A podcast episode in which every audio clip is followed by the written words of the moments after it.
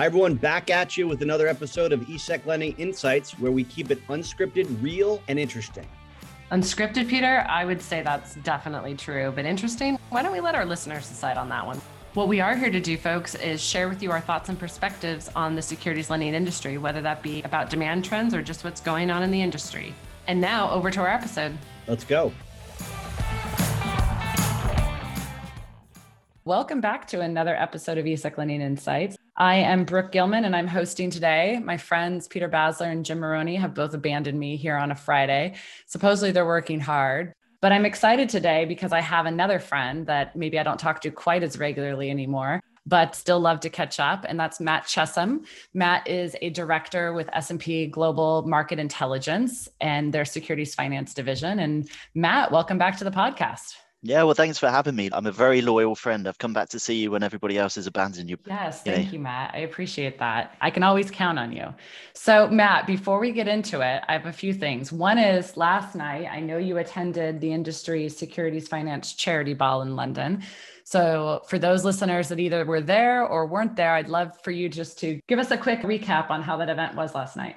Yeah, so it was brilliant. It was fantastically well attended, which was great to see. I'm sure that they raised loads of money for lots of really great charities, lots of faces to be seen, new and old. So it was a great opportunity to catch up with the market. It was a good opportunity for everybody to be together and celebrate what we all do the best, which is network and support each other and support the great causes that this charity event was supporting. So it was great. It was a really good evening.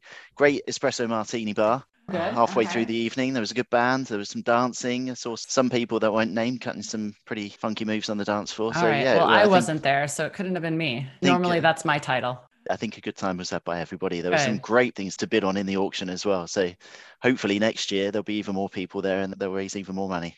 That's fantastic. Okay. All right. Well, let's get into it. We can catch up on the other things going on in London. Obviously, I know you guys are preparing for a pretty big ceremony on Saturday and God Save the King and all, but let's stay focused in the securities finance space for the moment. So we probably chatted right at the start of the year. And at the time we were more recapping the finish of 2022 and Q4 and how revenue was. At the time, I think it was in January, we were reflecting on how the year was kicking off and what the expectations were. Here we are on Cinco de Mayo, the 5th of May, and obviously well past Q1 and getting midway through Q2. So give us a sense of how the year started. And maybe first we can talk Q1 and how Q1 was recapped in terms of overall performance for the market. And then we'll go from there. Sure. I'm sure you've been seeing it. I mean, Q1 was an incredible quarter for securities finance activity. There was a massive $3.4 billion worth of revenues that were generated, and that was a 24% increase on Q1 2022. Now, those numbers, they were split between $2.6 billion in equities and just under $800 million in fixed income revenues. Now, the majority of asset classes over Q1 experienced double-digit increases when compared with Q1.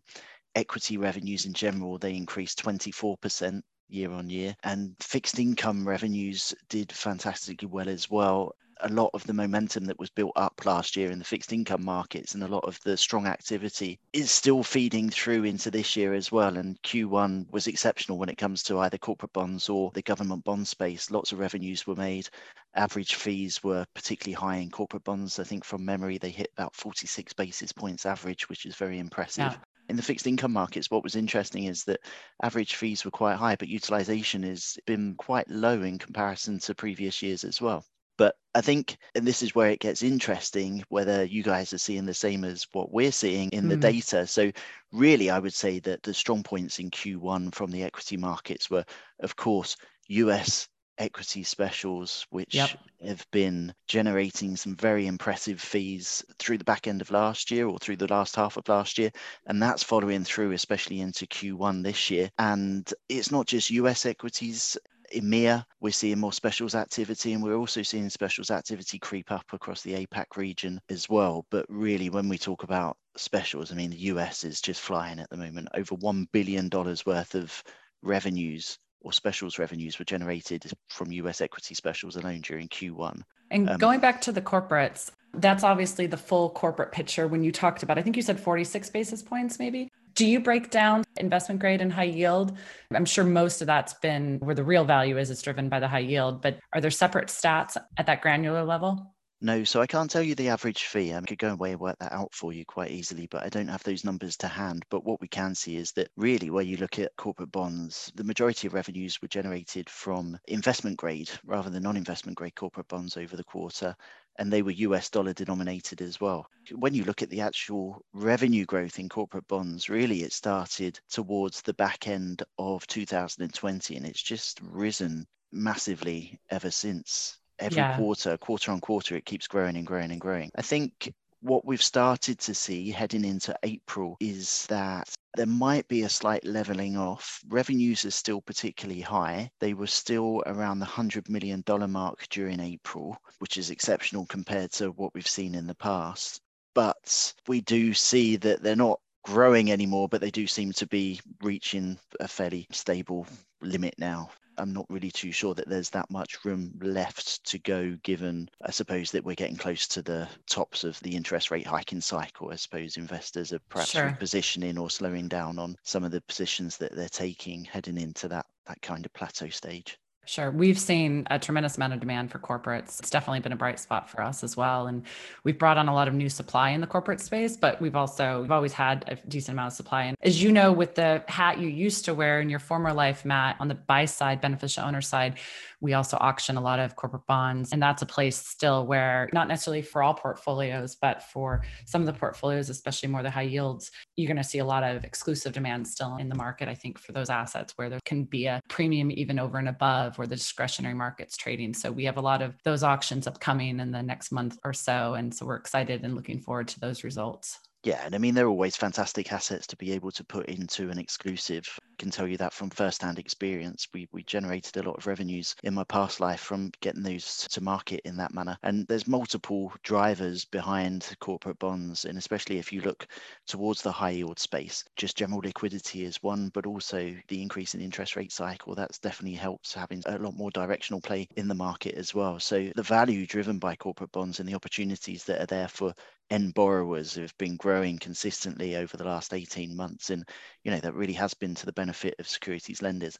Now, what we see from our data, and it'd be interesting to get your perspective on this, I suppose, is we don't see very specific issues either. I mean, we see pretty solid demand across the board, which obviously, if anybody's got some corporate bond portfolios waiting to be lent, then that's great for them, because no matter what is in there, they should have some decent value to the borrowing community.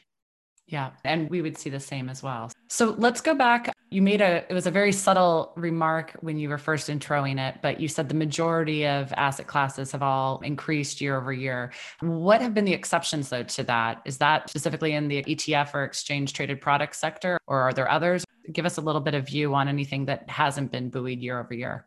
Really, if you look at it, I suppose there are two areas. So ETFs, I mean, they had a fantastic year last year. I think a lot of the drivers that drove or pushed the revenues in the ETF space higher, they do still exist, but probably to a lesser extent. There was a lot of activity in HYG, which is the high yield US dollar denominated bond iShares ETF. And I think that, you know, there was a lot of interest rate movement last year. There was a lot of hiking activity, and that obviously filtered into the demand for being able to hedge or being able to source those assets to be able to execute trades down the line. But there was also a lot of activity in some of the more specific ETFs that were technology based, like ARK, some of the smaller cap indices, the Russell 2000, for example, IWM, and even the FTSE 250 ETF saw a lot of activity last year. Now, they still are in demand, but the fees being generated by them have probably declined somewhat. So the revenues are declining as well. And I think that when we say they're not doing well, it's still an attractive on a relative asset basis. Class to borrowers, then there's still money to be made, but it's just not as strong as it was last year.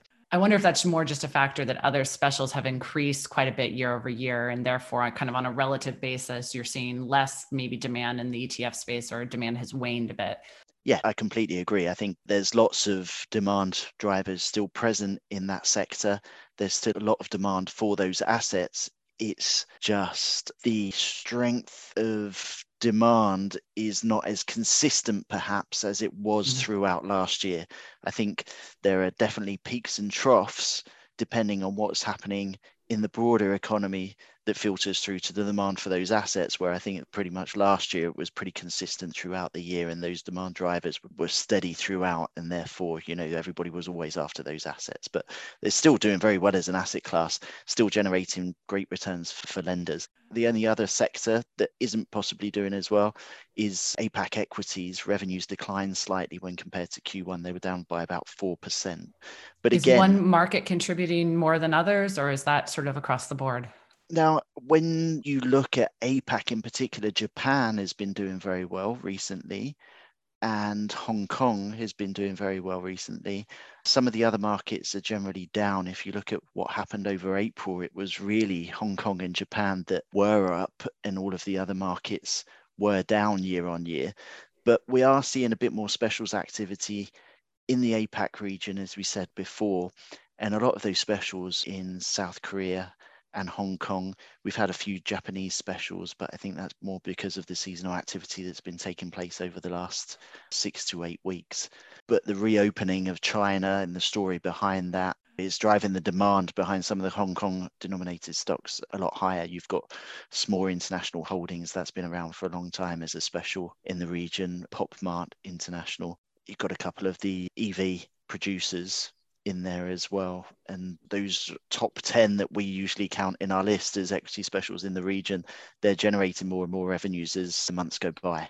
So you were just talking kind of at a sector level in Japan, but let's maybe switch back to the US market for a moment, because there's probably a lot more to discuss there. So one historical theme over the year or two prior, or the handful of years prior in the US market, was there was sort of a lack of overall specials. We had some specials, but they were super concentrated specials. And they were either like the meme stocks, maybe some IPO names, things like that, maybe some of those ETFs that you talked about earlier. But I guess two questions. One is focused around how has the concentration of specials evolved year over year? And what are we seeing now? Has the market for specials deepened? Are there more names that have greater value? And then maybe also, if you look at it more with the sector lens on, what changes have happened in terms of where demand is being driven from? Is it still, obviously you just talked about the EV space in Japan. I know in the US, that probably still is one of the hot ones in the US as well. But what are some of the other themes at a sector level? So what's interesting, if you look over the highest revenue generating equities for Q1, now when we looked at it over the whole of 2022, they were all US equities. During Q1, the majority of them are US equities, but not all of them. We've got a Chinese ADR in there, which was XPeng. And we also had Roche Holdings as well, which is a Swiss equity. So 8 out of the 10, rather than 10 out of the 10, are US denominated during Q1, which is a slight change. But I mean, granted, it's not massive. But to answer your question, we're still seeing a lot of the same specials, generating a lot of the same revenues. The meme stocks keep going. There's no let up there. But what we are seeing is that there is a broader reach in terms of sectors. And I mean, that just reflects what's been happening in the economy over the first quarter of the year as well. Towards the end of 2022, we had the fallout with crypto exchanges, and that fed into any companies that kind of mined Bitcoin or had any technology edge to them that had anything to do with the crypto space. They became special. So that was a new sector filtering into our most specials list. And then obviously over March, we've had the issues around some of the US regional banks, so banking and financial services stocks, they've started filtering in as well. So the data suggests that the specials environment is becoming broader. But again, it's quite difficult in the specials world, because it's really a case of the haves or the have-nots. I mean, if you look at AMC over Q1, it generated $233 million worth of revenues alone, which is massive. If you had AMC, it was brilliant. But if you didn't, then you would have lost out on a big slug of revenue. And that's the same across the whole board of US specials. I think the difference maybe is just that you're seeing more specials in main index equity names, or securities that are trading on some of the popular indices that a lot of institutions would have exposure to, versus a handful of years ago, it was more about, you know, the IPO names. And sometimes the institutional investors don't dive in deep on those names early on. And so the haves and the have not, I mean, I agree. I still think that's the case. or maybe my perspective on it is that it's a little bit more equalized nowadays. But yeah, no, I mean, that's a very good point, because it was the IPOs and the SPACs that really drove the market for specials in the US over the last couple of years, but that doesn't really seem to be the case anymore. I mean, SPACs, they're hardly ever spoken about apart from them being a bit of a flop nowadays. And then you see some of the names on the list, and yes, I completely agree with you. They are more mainstay holdings of most investment portfolios. So I think the most beneficial owners will be able to touch on some of the revenues that are generated by that special activity. And same thing with like the regional banks as an example. I mean, a lot of those names, again, would have been in main equity indices. And so again, broader exposure. Do you have a sense of, out of the regional bank names in the US, like how deep that list is? Is it still 4 or 5 or so, or less than 10, if you will, names overall that sort of are trading more special, or has that list deepened a little bit as of late? So I believe that, I haven't looked at it too recently, but from a couple of days ago, there is definitely about a top 5 group of stocks there that are very focused upon, that have a lot of the borrowing activity taking place in them. It's not consistent over all of the regional names, but you know, the situation is very fluid and it seems to move from one bank to another. It is, I know, at the moment, we're literally seeing that right now. Yeah, depending on where investors think the most risk, or inversely, the most gain for themselves can be found. But I would suggest that a lot of those names in the regional banks, utilization is pretty high in those names. So it's becoming increasingly more difficult to borrow the stocks anyway, which inhibits hedge funds from putting on further shorts, or just because they can't source the stock in the first place. But also, you know, the costs are going up because there's less stock available, so the rates are heading higher. So from an economic perspective, it makes it more difficult to execute those short positions as well, because the profitability behind them is decreasing as well. Right. Yep. No, all of that's true. I agree with that. So maybe let's now, and especially since we're just finished up on the US market, very relevant to that is the cash collateral reinvestment side of the transaction, because you do receive data on performance for cash spreads, correct? And what people are yielding on their different cash guidelines and reinvestment profiles. So what has been the trend there? And obviously there's a lot to say in that space, just given interest rate activity over the past while. What's the summary on that? Sure. So we saw during Q1, Q2 and Q3 of 2022, we saw cash reinvestment returns actually fall. But then from Q3 from last year, so Q3, Q4, Q1, they've been increasing again, which is obviously positive for anybody in the US who lends versus cash. I mean, not only did they have a bumper Q1 in terms of lending activity from a fee perspective, but they're also returning more reinvestment profits from their cash collateral as well. So hopefully a lot of US market participants would have seen a very good Q1 when you add the two numbers together. I think as interest rates are likely to have reached their peak in the US for the foreseeable future, hopefully that would just improve the reinvestment environment further, because hopefully yield curves will start to normalize a little bit more, and then investors will look to invest further along that yield curve, picking up the extra return as they go as well. So I think it is a very positive picture for US securities lenders at the moment, especially any lending versus cash, and they're looking to reinvest that cash. It is, definitely. It's kind of an interesting conversation actually on that, because again, if you look over a longer time horizon, so let's talk about a typical US institutional lender.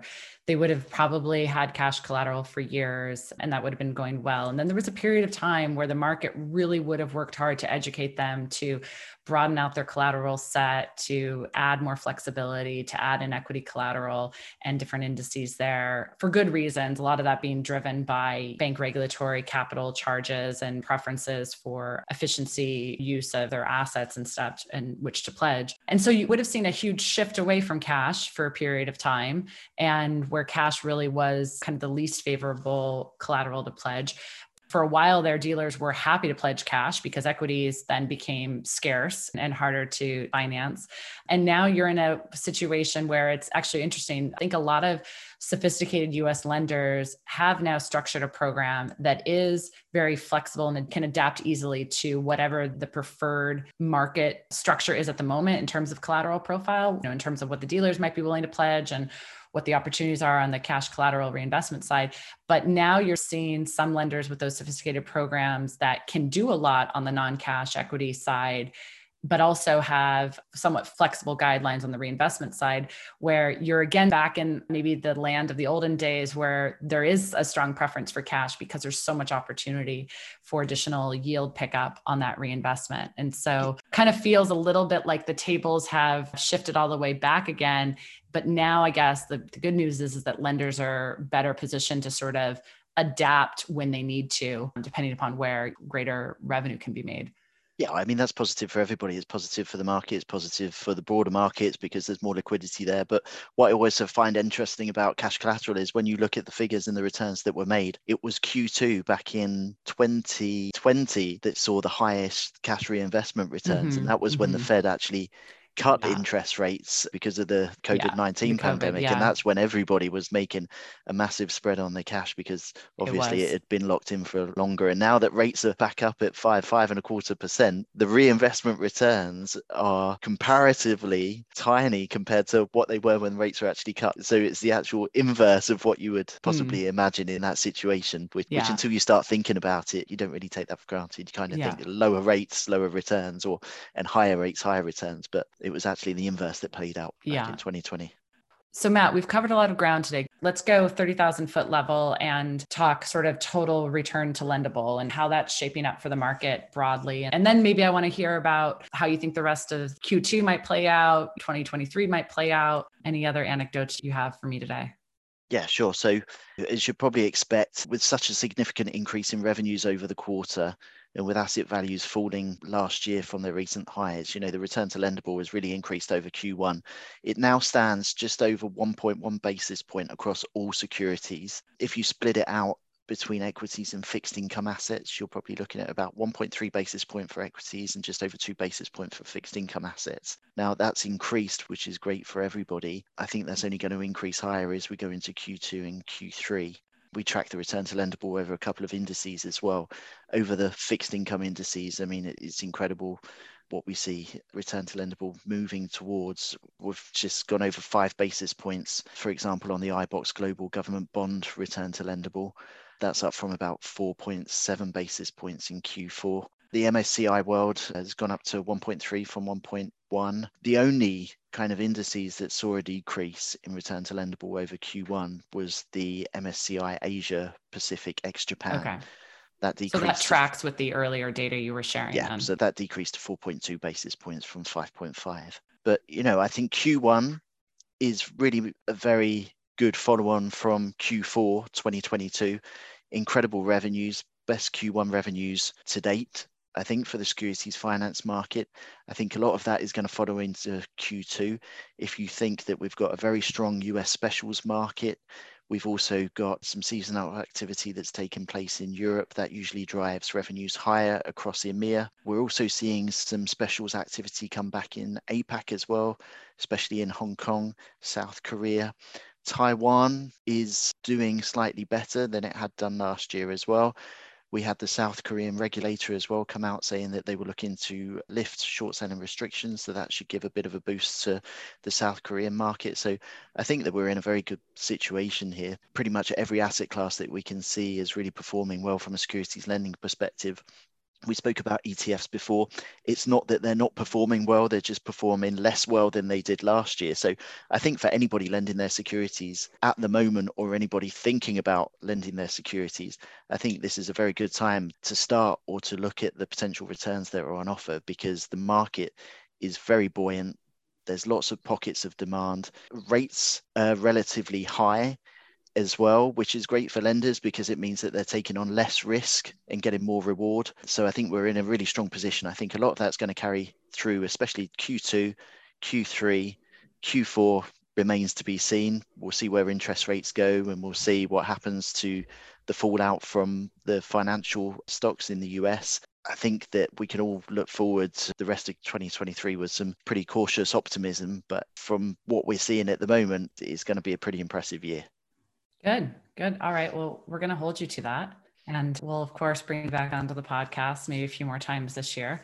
I'm excited to see you in person soon. I'm heading over for the ISLA conference, which I'm really looking forward to, probably along with much of the market, but I think you're going to be there this year as well. So yeah, well, looking forward to attend that. I'll have to remember my factor 50 because, you know, anything more than a 50-watt light bulb and I start burning. So yeah. the Portuguese sun, I think, is something I'm going to have to try and avoid, but I'm looking forward to seeing everybody again. It's a good opportunity to really get to grips with what's happening in the broader market. Good. And listeners, I have to let you know that both our houses, Matt and I are both in a work from home mode today on a Friday, but both our houses have remained quiet while we were concerned. Matt has baby chickens in the room next to him. And I have a puppy, a baby dog at my feet. So neither have made a chirp or a whine or a bark or a howl or anything. So I think that's successful. Yeah, well, and the cat hasn't got the chickens yet as well. So that's even more successful from my point of view. They're in the same room? Yeah, they're just behind me. Chickens are, and so is the cat just somewhat immune to the chickens having been around them now? The cat seems to be a little bit scared of the chickens at the moment. So I'm just hoping it lasts for the weekend until we have to give them back to the nursery that we're babysitting them for. Okay. Well, I know you and I both have children with similar ages. I can just tell you if chickens showed up to my house and then we had to give them back to someone else, I think that would be a big problem. So good luck with that. Yeah. My kids would definitely adopt any animal possible. Thank you, Matt, for joining. And listeners, thank you for tuning in to another ESEC Lending Insights. We'll promise to bring Matt and S&P Global Market Intelligence back again later this year. But as always, if you have questions or interests that you want to hear more about, please do let us know. I'm threatening to bring Jim and, well, Bowser's now told me he can't, but I'm threatening to bring at least Jim back onto the podcast next week. So for all of you out there, I know there's a lot of Jim fans. Hopefully he'll be back on the pod next week. Jim fans. Wow. Yes. Well, at least, you know, so Matt, the thing is he tells me that he has a lot of fans. Like he literally spent 10 minutes this morning telling me how someone was so excited to meet him in person because he's such a big fan of Jim's in the podcast. I'm like, it's funny, I've never felt that. All right. I know. Have a good weekend. Okay. Thanks, everyone. Thanks for listening, everybody. Hope we left you with something interesting and productive to utilize in your daily securities lending activities. And friends, don't forget to subscribe to ESEC Lending Insights wherever you get your podcasts. And now for our disclaimer. This material is for your private information and does not constitute legal, tax, or investment advice. There is no representation or warranty as to the current accuracy of nor liability for decisions based upon such information. Thank you for listening.